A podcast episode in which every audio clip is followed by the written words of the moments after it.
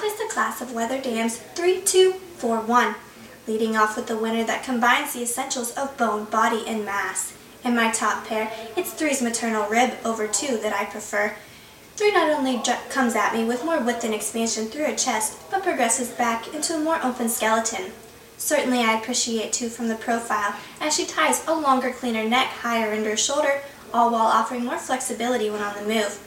But nevertheless, the limb with the fungus on her left shoulder simply concerns me from a production standpoint, as she tapers through her lower rib, leaving her in second. Moving into my intermediate pair, it's two's balance that I prefer. She not only studies more correctly out of her rear skeleton, but she does so while standing on more circumference of bone. Now I do admit that four is wider out of her dock and also wider based, but nevertheless, it's her rear skeleton that slots her into third, as she is not only weak in her loin hip transition, but tapers from hip to dock, leaving her in third. Now, despite these criticisms, in my final pair, it's the heavy leg wooled lamb that holds the advantage in substance over one.